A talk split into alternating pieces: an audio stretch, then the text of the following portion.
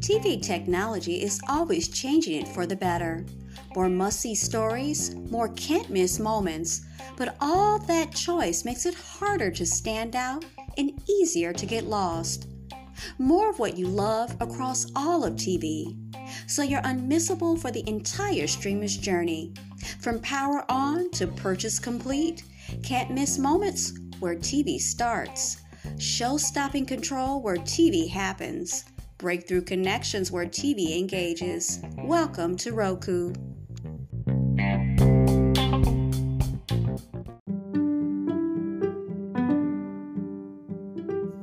Hi, I'm April, your host of Teachable Moments with April podcast. If you're a new listener, welcome. If you're a returning listener, welcome back. Remember, teachable moments are all around us. Happy listening.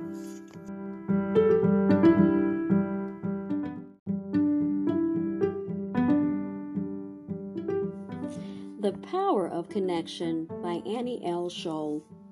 The power of connection is a powerful catalyst for growth, especially when it brings together strangers who end up becoming friends. Fortunately, for a group of pre K to fifth graders and a community of elders, a powerful and passionate connector entered their lives. Heidi Whitehead, which was the founder of Little Sprouts Friendship Garden in Denver, Colorado, makes new connections rather easily. I'm the person who's likely to talk to the person checking out my groceries at the store and call them by name. I think it's something that's been missing, which is the power of bringing people together, sharing experiences, and allowing people to be seen and feel very valued.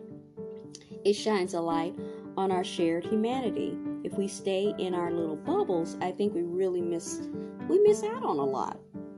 It's a lesson she imparts to her young charges who learn about inclusion through the Little Sprouts curriculum.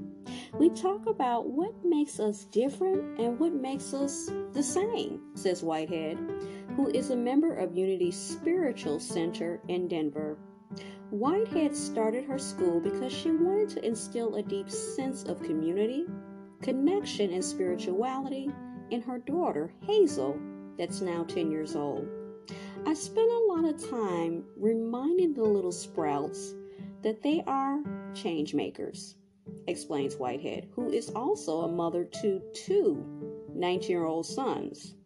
We talk every day about how to put love out into the world and how to shine our heart lights brightly through acts of kindness.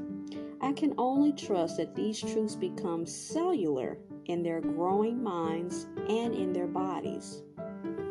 Now, to reinforce these truths, Whitehead got the children involved in the Youth and Elders program at Bessie's Hope in Denver.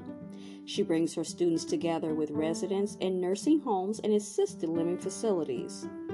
We visit the elders twice a week and would have dance parties, plant seeds and play games, do arts and crafts. We even put on a puppet show and read stories together, Whitehead explains.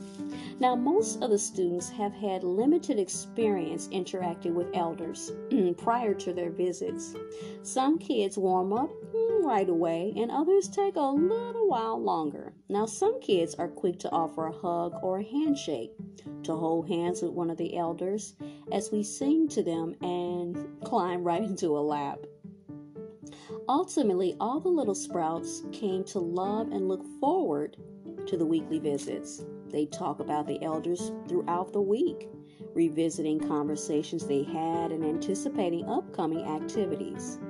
The elders have shared lots of positive feedback, according to Whitehead.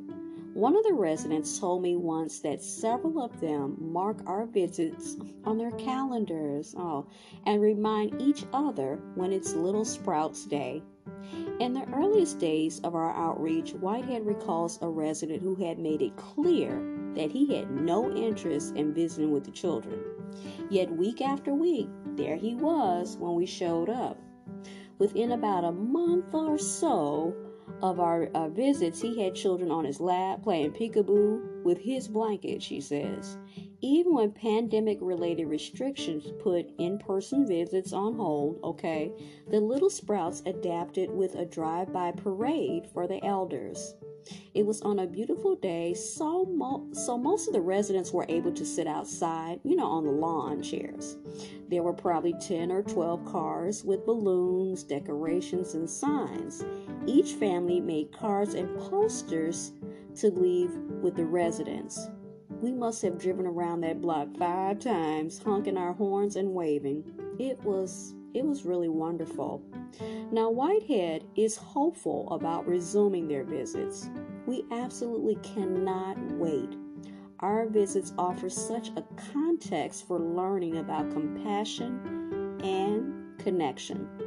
I don't know when we'll be able to go back or how our visits might have to change in order to be safe, but we won't give up and we won't give up hope that we can get back there. Meanwhile, we will keep reaching out and sending all of our love.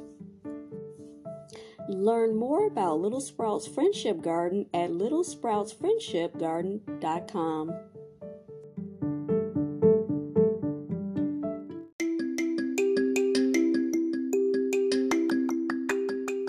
Amazon Business presents a day in small business life. Okay, we need ribbon for the wedding bouquets, a few vases for the gala event, and a new foam blocks. Any questions? Yes, a lot. Delegating purchases is a tricky arrangement. Now, Finn's Flowers uses guided buying from Amazon Business Prime to turn procurement rules into clear visual signposts, giving Finn time to stop and smell the roses. Let's try again. Any questions? Nope. Guided buying that helps business bloom? That's smart business buying. Learn more at AmazonBusiness.com.